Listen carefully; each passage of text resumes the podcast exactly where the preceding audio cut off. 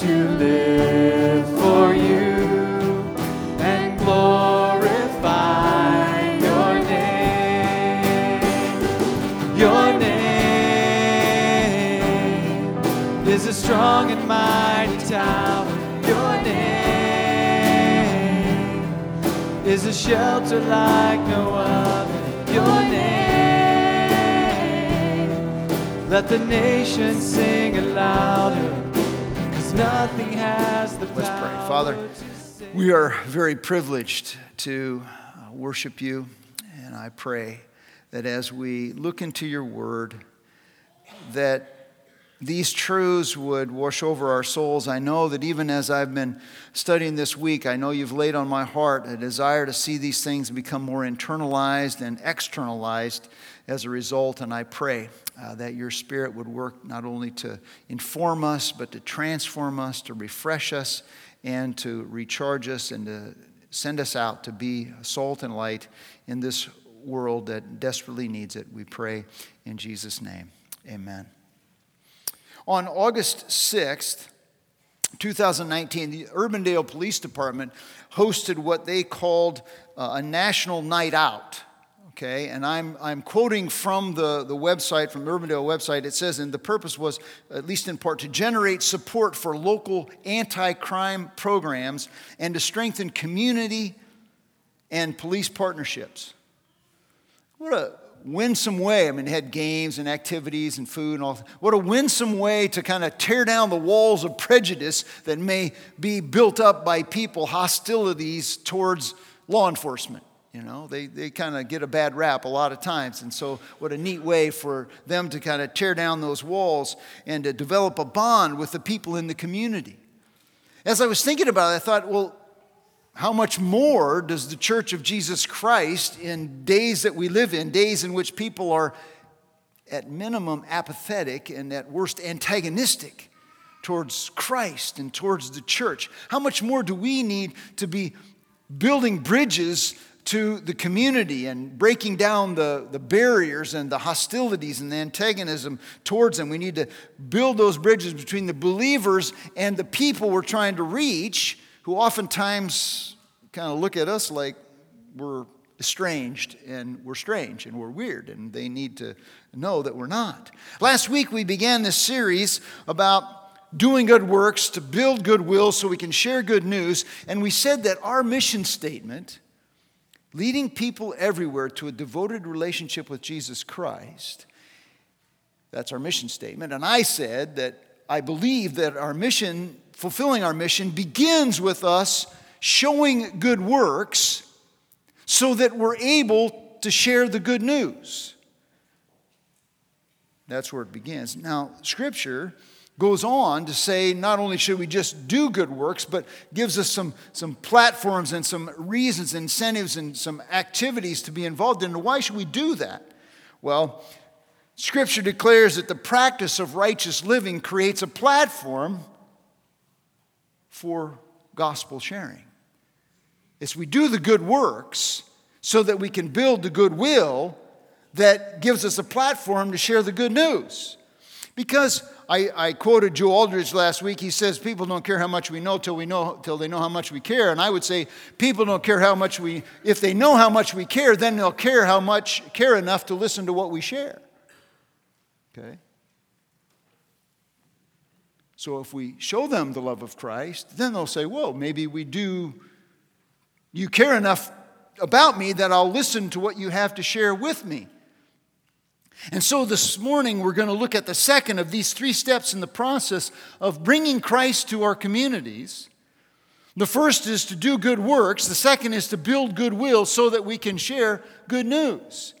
Specifically, the scripture talks about or reveals to us, and I'm, I mean, okay, when I say the scripture does it, I'm not trying to say that this is the final end all, be all of it. As I was looking through the texts of scripture and thinking about it and praying about it, these three aspects of building goodwill through doing good works that opens the door to share good news came out. So I'm going to share them with you this morning, and hopefully we'll be encouraged and challenged to build goodwill by doing good works so we can share good news. And the first of these aspects is that we're given some instructions, our instructions to build goodwill. It's not just that we pick this out of a hat somewhere. The Bible talks to us about it. I invite you to turn in your Bibles, if you will, to Matthew chapter 5. We're going to look at two main passages Matthew chapter 5 and 1 Peter chapter 2. But Matthew chapter 5, beginning with verse 13, you are the salt of the earth. But if the salt becomes tasteless, how will it be made salty again? It's useless. It's thrown out and trampled by men. Saul, or the writer, Jesus says, it's, it's trampled, except it's good for nothing. And it's thrown out and trampled by men, underfoot by them. You are the light of the world. A city set on a hill cannot be hidden. Neither do men light a lamp and put it under a, the NASB says peck measure. Uh, some of yours may say a bushel. They don't hide it, but they set it on a stand and it gives light to everyone in the room. Let your light so shine before men in such a way that they might see your good works and glorify your Father who is in heaven. There are at least two considerations that inform our exploration of this idea of building goodwill through doing good works from the passage. First of all, there is the biblical instructions, and the first one is given in the passage that I just read. And in this Sermon on the Mount, which just began in chapter 5, verse 1, Jesus moves in verses 13 and following from the character of the kingdom or kingdom character, which he has just described in the Beatitudes, now to kingdom conduct. What should our conduct be in light of our character? And he begins with highlighting these two things a twofold description of believers as salt. Notice it doesn't say you should become salt, you should become light. He says you are the salt of the earth, you are the light of the world. And that twofold description actually indicates that we're called to influence a corrupt world because he used those terms.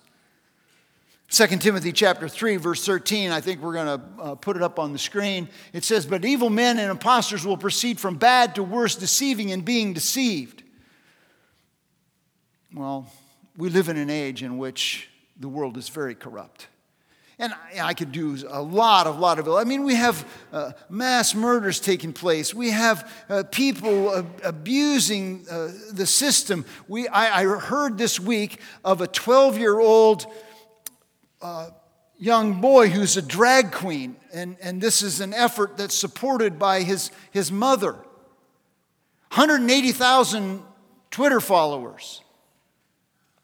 We just remembered September 11th, 2001, and the terrorist attacks on 9 11. And in some places in the, in the Middle East, they're celebrating, anticipating another attack.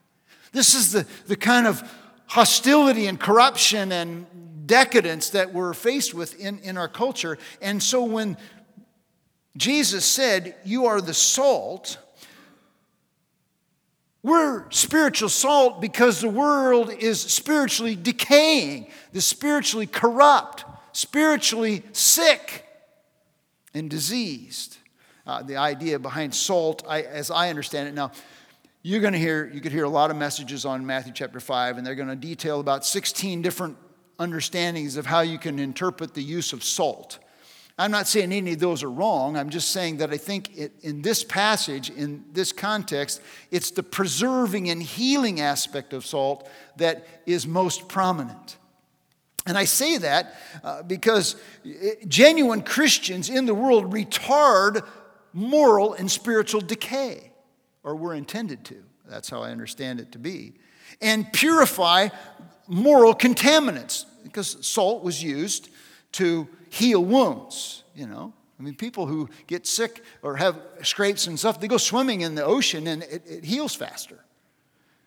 It also preserves things from decaying. They used to didn't have refrigeration and stuff. They used to pack, even now in some places uh, up in, in the, uh, North America and Alaska, they pack stuff in salt, right? And then it doesn't spoil. It's preserved. And that's the effect that Christianity is supposed to have and Christians are supposed to have. If you think about history, this is true. Christians were on the cutting edge of the abolition of slavery in England, William Wilberforce. The United States, Abraham Lincoln. Christians have always been on the cutting edge of providing care and medicine for people all over the world. Medical care, oftentimes, most major hospitals and hospital systems got their beginning with Christian roots or Christianity. Christians are the ones primarily at the front lines of defending the lives of the unborn. They're the ones who are championing marital fidelity and longevity in marriage.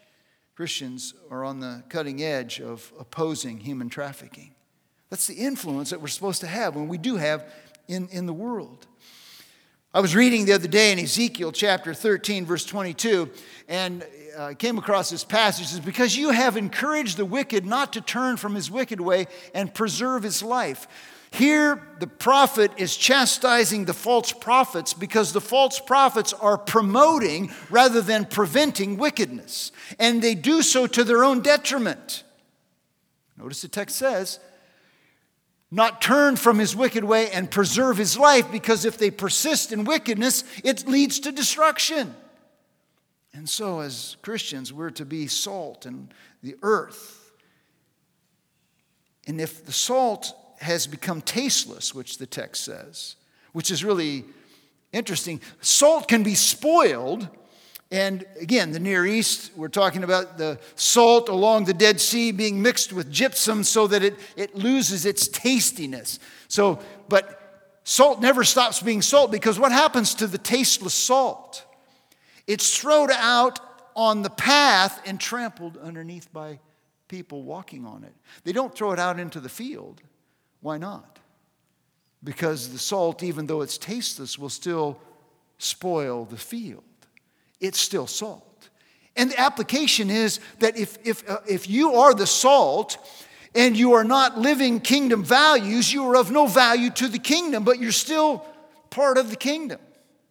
You're still a child of God, but you're not very effective in it and the kingdom. Then he says in verse 14, You are the light of the world. The world needs spiritual light because it's in the dark spiritually, spiritually dark. We did a series through 1 John, in 1 John 1 5. God is light, and in him there is no, no darkness at all. What does it mean that there's no darkness in God? It means He is absolutely pure and absolutely holy. And there's not a, a hint, a shred, a, an iota of taint of sin in God. He is absolutely pure. And then we have Jesus saying that believers are light. Well, how is it that we are light? God is the essence of purity. Believers are light and that we reflect and we reveal the character of God in our words and in our works. John MacArthur puts it this way He says, God sheds his light on the world through those who have received his light through Jesus Christ.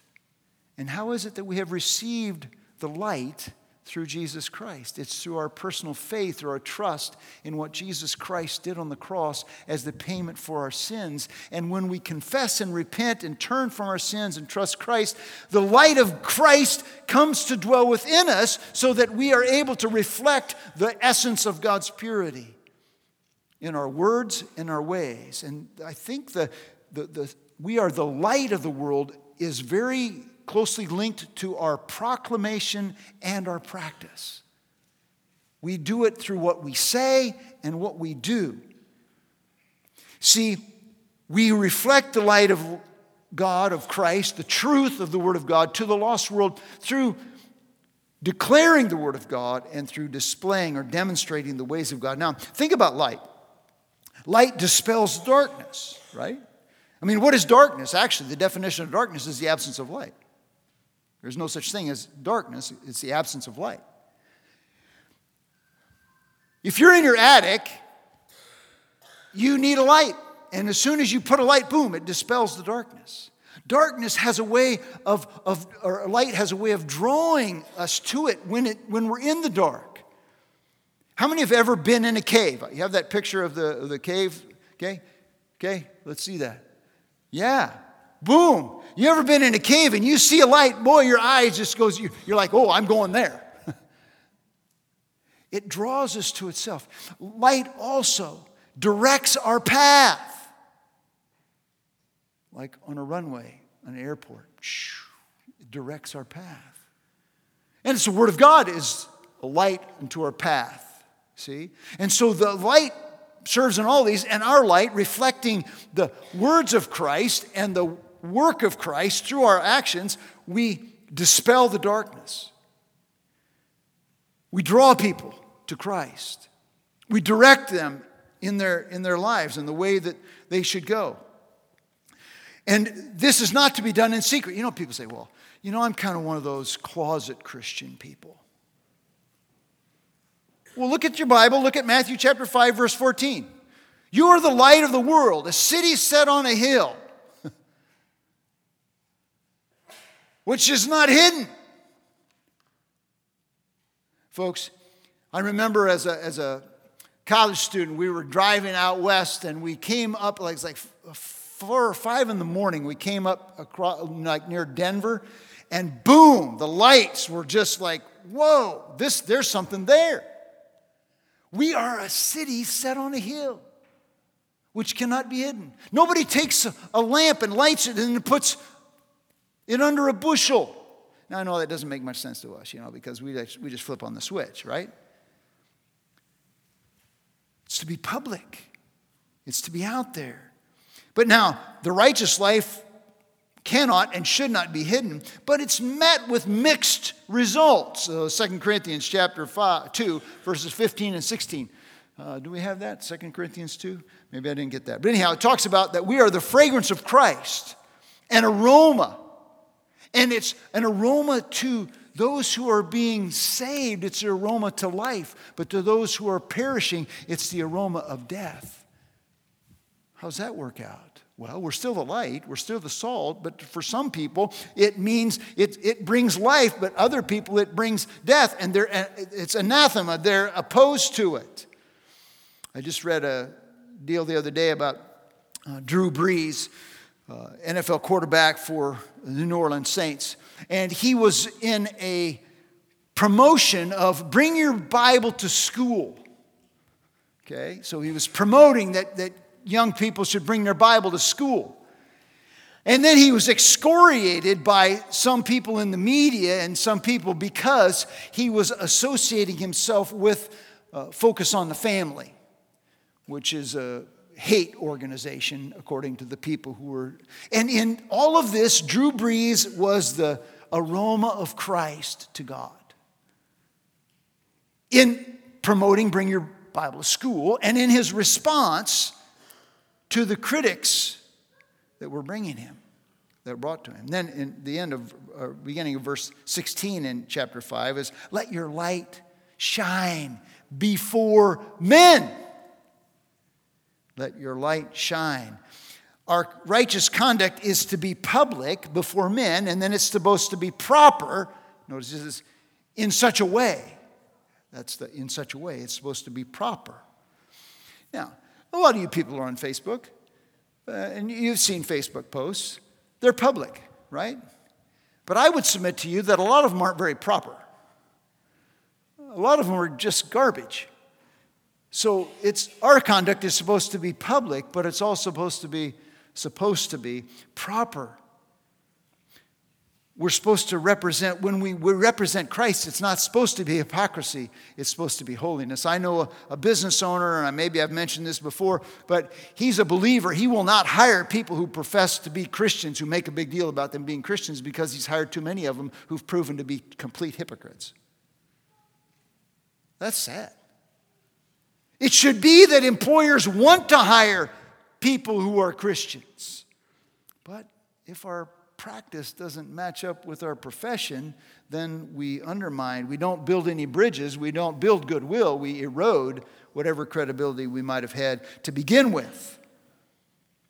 That's the first passage that instructs us. The second one is in 1 Peter chapter 2. And uh, 1 Peter chapter 2, beginning, uh, I'm just going to read verse 12 actually. It says, Keep your behavior excellent among the Gentiles, so that in the thing in which they slander you as evildoers, they may, on account of your good deeds, as they observe them, glorify God in the day of visitation. Peter was writing to the aliens scattered abroad. Basically, they were the believers that had been scattered because of persecution and suffering. And he informs them, and they represent all believers everywhere, living in a contrary world, a world that's contrary to Christ. That's where they were, that's where we are.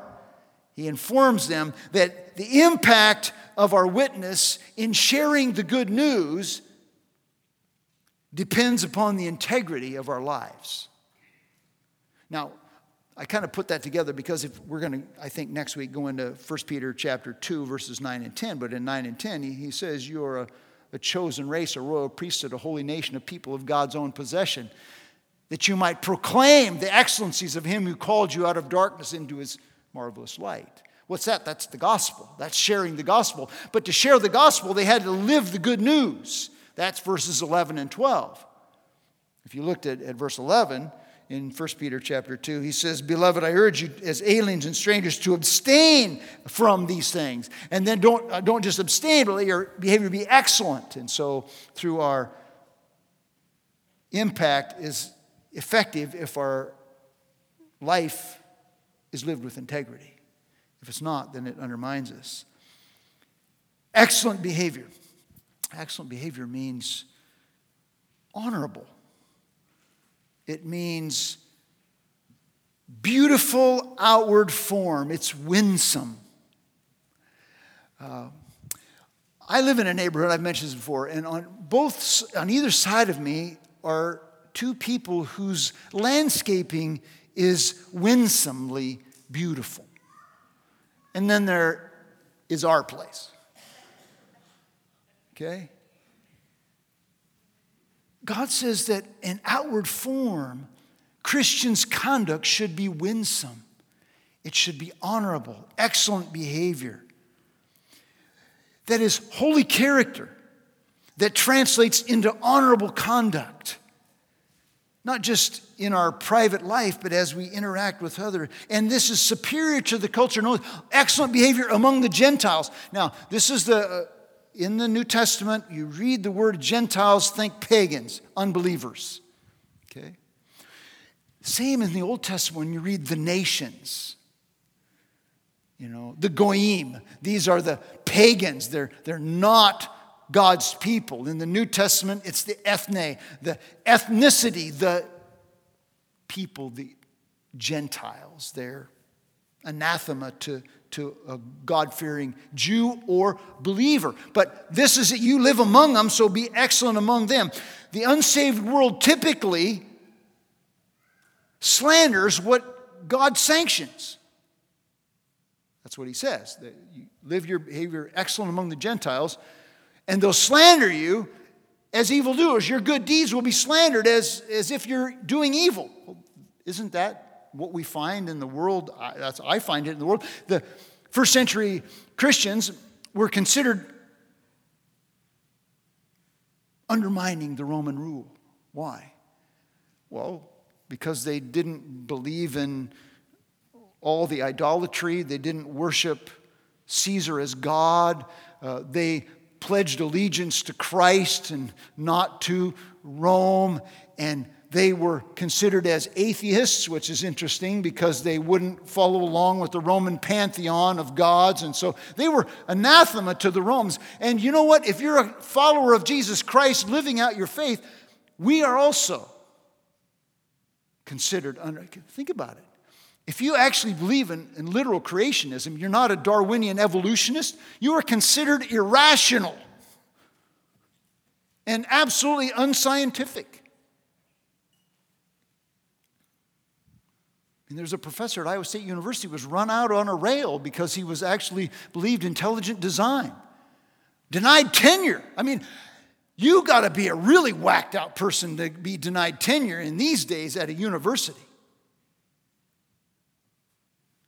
If, if we are people who advocate biblical standards for marriage, for sexuality, for morality, we are going to be considered and labeled as intolerant, hateful, sexist, bigot,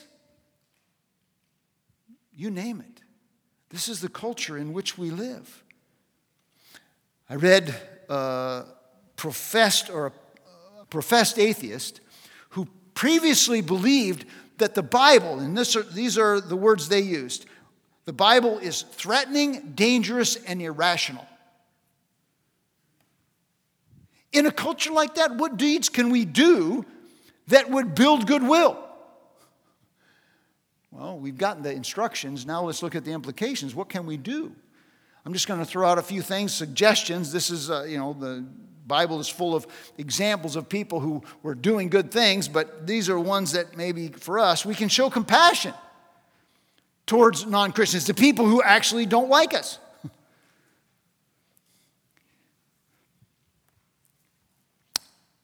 There's a, I just heard of, you know, some churches do this. They, they have like an appreciation dinner for the first responders. You know, they have like a meal and they bring in, invite all the first responders and just say, We appreciate what you do. Now, I know some of those are believers and some aren't, those are unbelievers, but they're showing compassion, they're being kind. I've been challenged to, you know, talk to people, and again, in, in our spheres of influence, what, what is it like to ask people, you know, what does your name mean? And for a lot of people, especially from different cultures, their names are very, very uh, much more important as having a meaning than for us as Anglos who grew up in America. So, what does your name mean? Or here's one for everybody How, How's life? How's life? How's your life right now? Instead of how you doing? Well, I mean, what are you supposed to do with that? I'm really, I'm cruddy. Nobody says that. They probably they feel like it. Most people feel like, but how's life? How's life treating you? Well, I've been better. There's been things that it's easier to open up. So show compassion. How about we uh, think of the things we're doing to build goodwill as a church body and then kind of ramp it up a little bit? I mean, we've done that a little bit, but like our Fourth of July celebration, now I'm not saying it has to be or doesn't have to be, but we've kind of made a little bit more of an effort to, to make it a, a build goodwill thing. You know, hey, come put up your lawn chair. We got a big yard. You can put out your blanket and watch the fireworks for free. It's free parking. We'll give you some water. We'll give you a slushy. We'll give you some popcorn, whatever. Why? Why would they do that? Well, because we don't want you to think that we're just narrow minded bigots. We really actually do care about people. And uh, how about praying consistently for our neighbors, prayerfully and consistently love them. You know, you got neighbors. I have neighbors, neighbors that need prayer for. You know, I have found, I think there's only been one person that I've ever had in my life that I actually, I said, you know, would you mind if I prayed for you? That said no. Almost everybody will be open to letting you pray for them. And I have many opportunities just in interacting with people, and God, by His Spirit, prompts me to say, Steve, just ask Him if you can pray for them. And, you know, they, they appreciate that. You lovingly, prayerfully, consistently love them. You know, we have individually, we can love our neighbors. You know, we can help them with their leaves. We can take a meal to them when they're sick. We can do all kinds of nice things. And some of you are already doing that. Great. Keep doing it.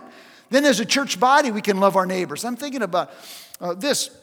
You know, we have opportunities now, as a church, we're located between the reserve and Glen Oaks. We have neighbors on either side. We could actually demonstrate some love to them in, in specific ways. We could actually, uh, we have right next door, just on the other side of that partition, four days a week, we have a preschool. What could we do to build goodwill by caring and loving the staff and the students and the parents of the kids who bring, or the parents who bring their children here? I'll get it right yet the possibilities are really endless. My mom was telling me the other day that in their church, they, they actually pray for school teachers and school workers. And so everybody who has a family member or friend or person that they know who's in, in, in a school system, they share with them their name. And then they at, regularly, consistently pray for the specific needs of those people. Whoa! Wonder what the school administration would do. Say, we'd just like to list the name of your teachers and stuff because we'd really like to just begin praying for them. What, what are some specific prayer requests we could, you know, things we could be praying about?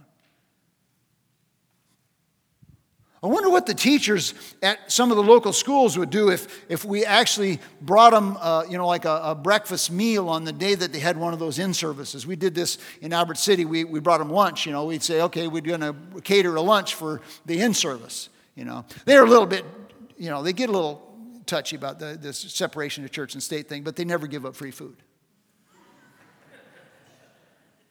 That, that's, a, that's a deal. As long as they can serve it, we just didn't, it didn't have to. We just brought it, we provided it, brought it in and dumped it in the teacher's lounge, and then they just ate it. You know, these are just things we can do to consistently love and care for people. You know, Colossians 4:15 says, "Conduct yourself with wisdom towards those who are outside, making the most of every opportunity." We're instructed. There's an intention for doing this. There's a motivation behind it. If you go back to Matthew chapter 5 and you look at the end of verse uh, 16, he says, Let your light shine before men in such a way that they may see your good works. And then what's the end of it? That they might glorify your Father who is in heaven. See, that's the deal. Do good works to build goodwill so we can share good news. We build the goodwill through doing the good works, and they will come to glorify our Father. Emphasizes intimacy. It emphasizes the, the tenderness of God. We want them to know that God cares about them. They'll glorify our Father who is in heaven. That emphasizes his transcendence and his holiness. So we want to emphasize through our good works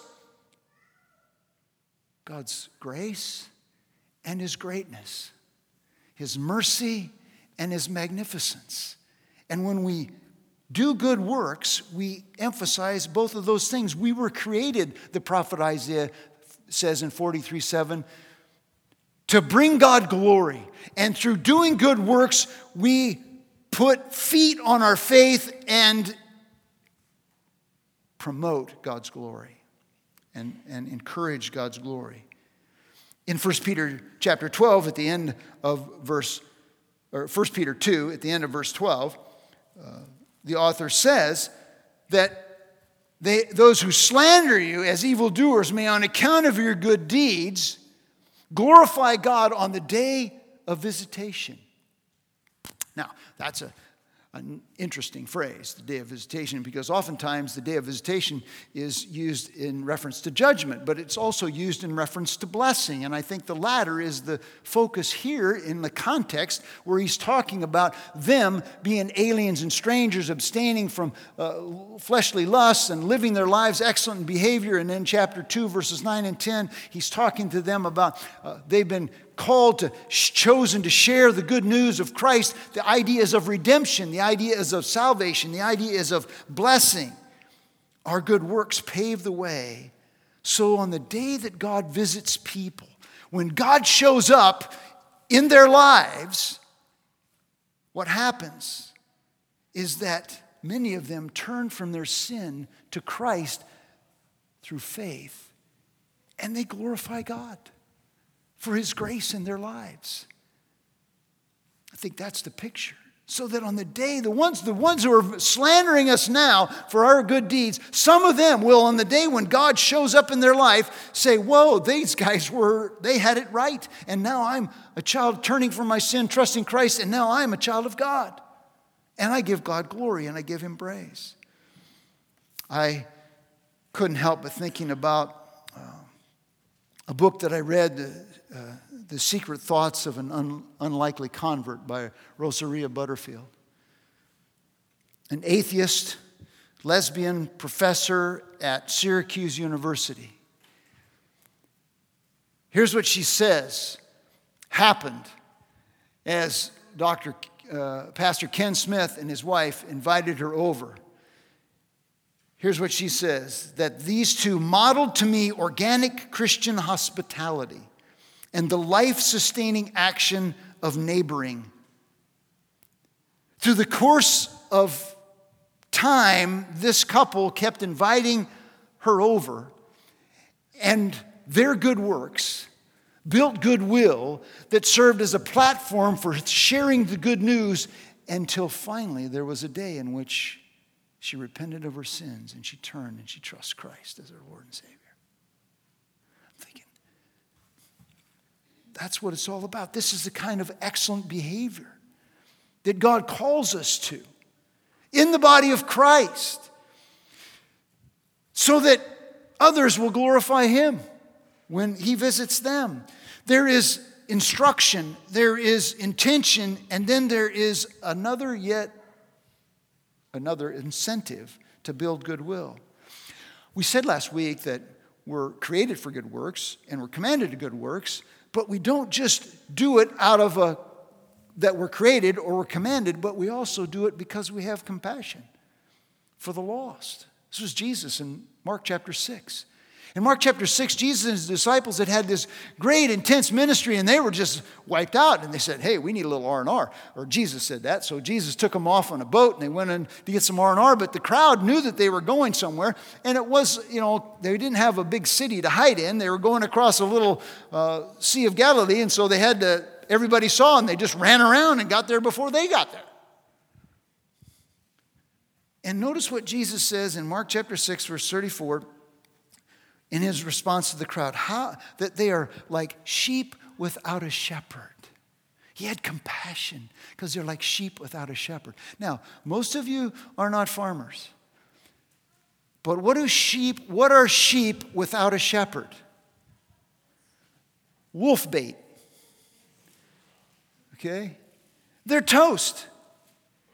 I mean, a male wolf can come in and hamstring about uh, 20 or 30 sheep in a matter of minutes. And then they, they'll take out the whole herd, hamstring them, then come back later and kill them, and then they'll eat them as, as they need to.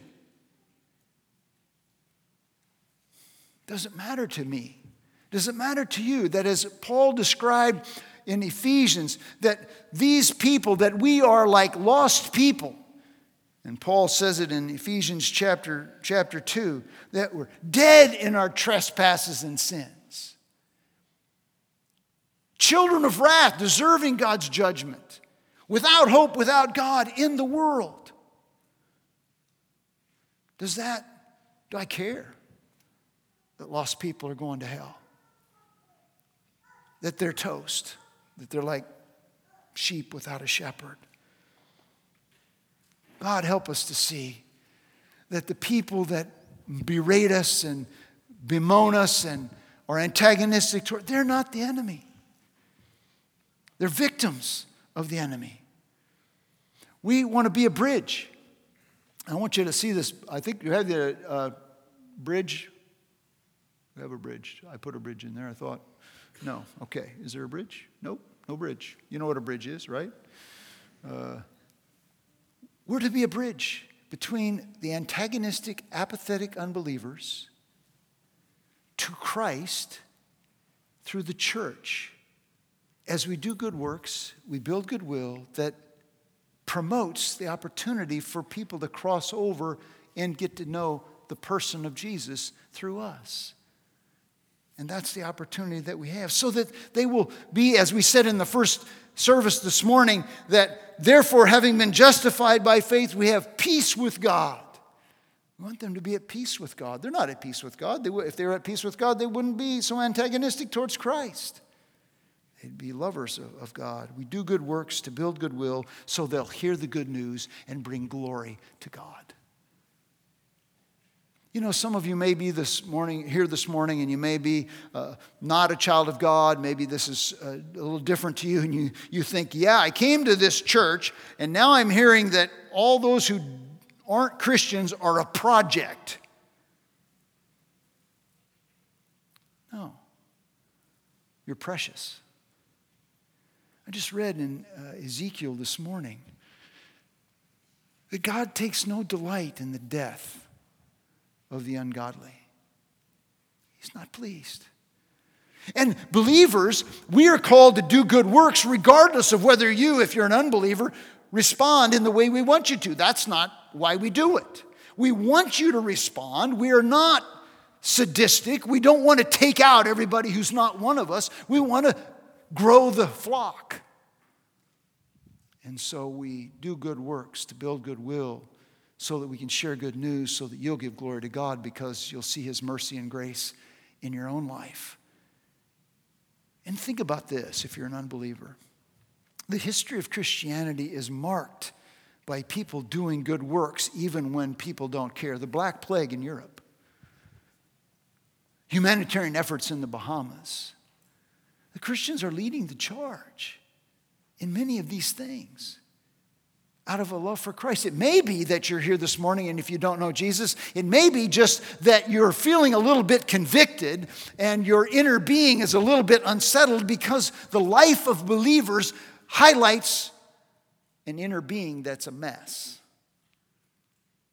And such as it is, that's the way it is with all of us who come to faith in Christ. At some point, we had to realize we're messed up. Because if we didn't know we were messed up, we wouldn't need a Savior. And we need a Savior, so we realize we're messed up, and that's all we want. We just want to stir the pot so that other people see that they're messed up and that they see that this Christianity stuff is real as we live it out. I want you to turn from your sin and trust this Christ who died on the cross so that you could live and have new life in Him. And those of us who know Jesus, Think about it. God has instructed us to do good works so that we can build goodwill, so that we can share good news because we care about those who are lost. We want to be a part of the journey of faith of other people. I got an email a few years ago from uh, a guy in the church handed it to me. His daughter had sent it to him from somebody in this girl's small group a devout Wahhabi Muslim, had come to the West to further his education. And because he was interested in learning more about the culture and practicing uh, his English, he went to an organization that paired him up with a, a family. And here's the description the family was told by this organization to reach out to him, to give him many opportunities to speak English and to show him the love of Jesus. And hear his, his testimony of what happened. He says these words For the next seven months, this family loved me in a way that far exceeded my expectations. They showed Christ to me through their actions and through their lifestyle. And because of that interaction, the man began to doubt his Muslim faith and vowed to search out Christianity, investigate it. And then God brought another person into the man's life, another family. And he says of this man that he was impressed by his faith and his walk, his joy, his peace, and the light that was shining out of him. He goes on to say, I fell in love with Christ, who has such power to change these people. The turning point in my life happened because of simple acts of love by two separate families who truly were a shining light, just as they were commanded in Matthew chapter 5, verses 14 through 16.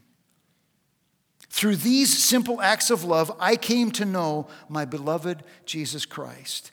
And through their love, our Father in heaven was glorified and will continue to be glorified. I don't know about you. That's what I want to be a part of. Being part of doing good works, to build goodwill, so that I can share good news. And even when I don't share good news, even if I've just built goodwill, it opens the door for the good news to soak in so that others bring glory to God. And as we break this bread and drink this cup, we remember that Jesus Christ died so that all who believe could have life in him. And it's this life in him that moves us to want others to have that same life. It is his sacrifice that we realize His grace, so we want to show good works, do good works, and, and build that will so that others will know His grace as well. And so take a moment and reflect on what Christ has done for you and ask God to work in all of our hearts that we would want what we have not to be like, you know, get all we can and can all we get and sit on the can, but that we would share it with the rest of the world. Let's pray. Father, may you be glorified through the work and the ministry of us as individuals and as Creekside Church. Help us to be passionate, Father, about doing good works, to build goodwill, so that we can share good news because we want you to be glorified through the lives that are changed, ours and those of the people we come in contact with. We pray in Jesus' name.